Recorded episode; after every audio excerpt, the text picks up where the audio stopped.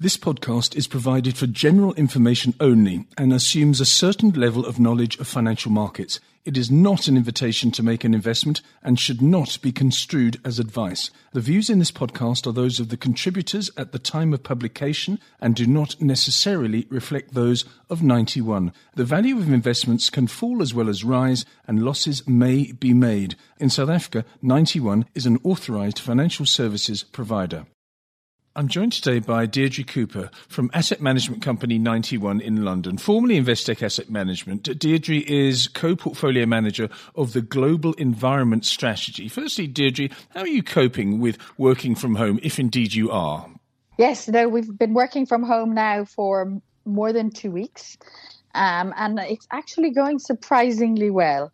Our technology team have done an extraordinary job um, working around the clock to ensure that all our systems um, are running very smoothly um, and that the BCP plans um, are actually working extremely well. Um, we're communicating well as a team and across the organization um, using, you know, lots of technological resources that help us to do that.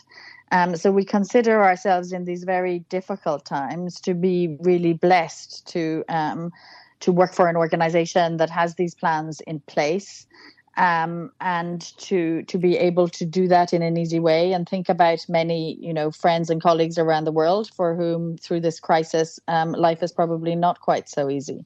Well said. Uh, presumably, then you're managing your environment, your strategy, which we'll talk about later, very well as well, despite the change in your environment. And just before we get into the meat of this podcast, it seems to me in a perverse sort of way that the environment has actually benefited from this different environment. I mean, uh, I'm looking outside now. There are no aircraft condensation trails scudding across the sky. There are no cars out there. Air quality must be better and the environment must be bouncing back quite nicely, which is a fantastic thing. Look, I think that is right. But of course, that doesn't in any way um, help address the longer term issue, which is uh, the world um, has a huge job ahead of it to transition from what today is a very unsustainable system, you know, using using too much fossil energy, emitting too much carbon, towards one that will be based on um, much cleaner energy resources, a more efficient industrial production, more efficient buildings. Um, and while we get a slight reprieve, or the planet gets a slight reprieve in the short term, um, the pace of the transition in the long term still needs to accelerate rapidly. Yes, indeed. Good uh, phrase, actually. Slight reprieve. The reprieve may not last because of the oil price going down in, depending on which grade you look at, the oil price at one stage going below $20 a barrel. Does this scupper the transition to sustainable energy sources? Does it bring fossil fuels back to the fore because of their cheapness? You know, interestingly, the oil price is really not important for the pace of the transition. So if you go sector by sector, um, you know, in order to decarbonize, we need to green the electricity grid. Probably not entirely well understood, but you know, a tiny, low single-digit percentage of global electricity is generated from oil, and the cost of generating electricity from oil is exceptionally high. Um, so renewables are dramatically cheaper than oil, regardless of the price. So even at twenty dollars oil, it's not a viable solution to generate electricity. So where it matters in power generation is in transmission to gas. Um, you know, and then you have to look country by country because gas prices vary hugely regionally.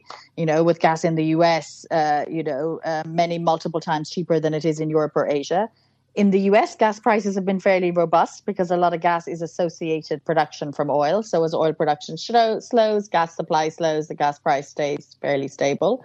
In Asia and Europe, there is a transition mechanism in many markets um, from oil to gas. Um, but in Europe, as I said, because of low interest rates, renewable energy is so much cheaper, and the direction of policy is so firm um, that there's absolutely no sign in that reversing.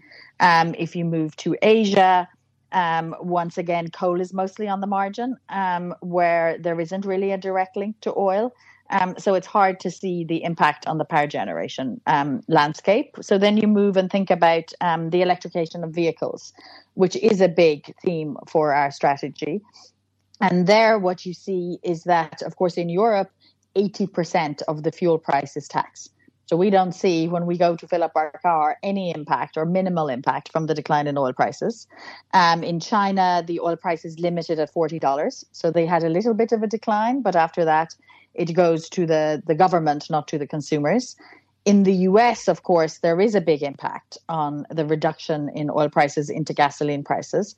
But if we look at our electric car demand models, um, Europe and China are, you know, 80, 90% of that market, and they're driving all the growth. The US is a small EV market and it's dominated by Tesla. And of course, um, at the high end of the EV market, this really isn't, um, you know, a, sort of cost driven um, decision. People don't spend $100,000 on a Tesla to save what $1,000 on the fuel. It's about the brand, it's about what it says about you as an individual.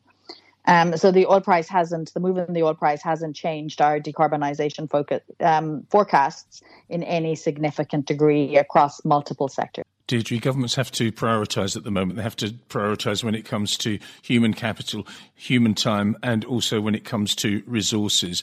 Coronavirus is obviously at the front of mind at the moment, and all their energies have to go to that. Does that mean that climate change and environmental issues take a back seat for now? And if that's the case, will they take the front seat again once this is all over, do you think? You know, I think that's a really good way of putting it. I think it's 100% true that today, clearly, the focus is on coronavirus. And that has meant that climate legislation is being delayed. You know, the EU is due this year to implement the Green Deal. Um, those votes have been put off, partly because simply no one is sitting in Brussels. Um, so, in the short term, a little bit like I talked about in terms of electric car launches, we would ex- expect the pace of regulation um, to be delayed slightly. We would expect um, the build out of, um, you know, some of the capacities, whether it's on EVs, whether it's energy efficiency, or even power, um, to be slightly delayed by a couple of quarters. Having said that, of course, the level of stimulus that has been put in place um, by governments around the world through this crisis is unprecedented. So it's significantly multiple times faster than it was in the great financial crisis. And the numbers as a percentage of GDP are also at unprecedented levels. So, you know, in the Eurozone, you're looking at fiscal, monetary stimulus at 30 plus percent of GDP, fiscal stimulus at 17, um, and similar numbers with a slight bias towards monetary policy in the US. So, as um, those programs are rolled out, we expect in many places in the world, Europe probably first and foremost, um, for decarbonisation to be front and centre um, in terms of um, the focus of that fiscal stimulus. So, coming out of the crisis, we would not be surprised to see the pace of policy actually start to accelerate. Um, of course, the region that hasn't announced huge stimulus to date um, is China, um, but the government does have a you know significant um, control of the financial system and will be dealing directly with banks there. Um, and China was, of course, the big fiscal stimulus that accelerated the recovery out of the financial crisis. And we begin to see early signs in China also um, that that stimulus may well focus on decarbonisation. So that gives us a great deal of optimism. Deirdre, thank you so much for your time. That was Deirdre Cooper, co portfolio manager of Ninety One's Global Environment Strategy, speaking to us from London.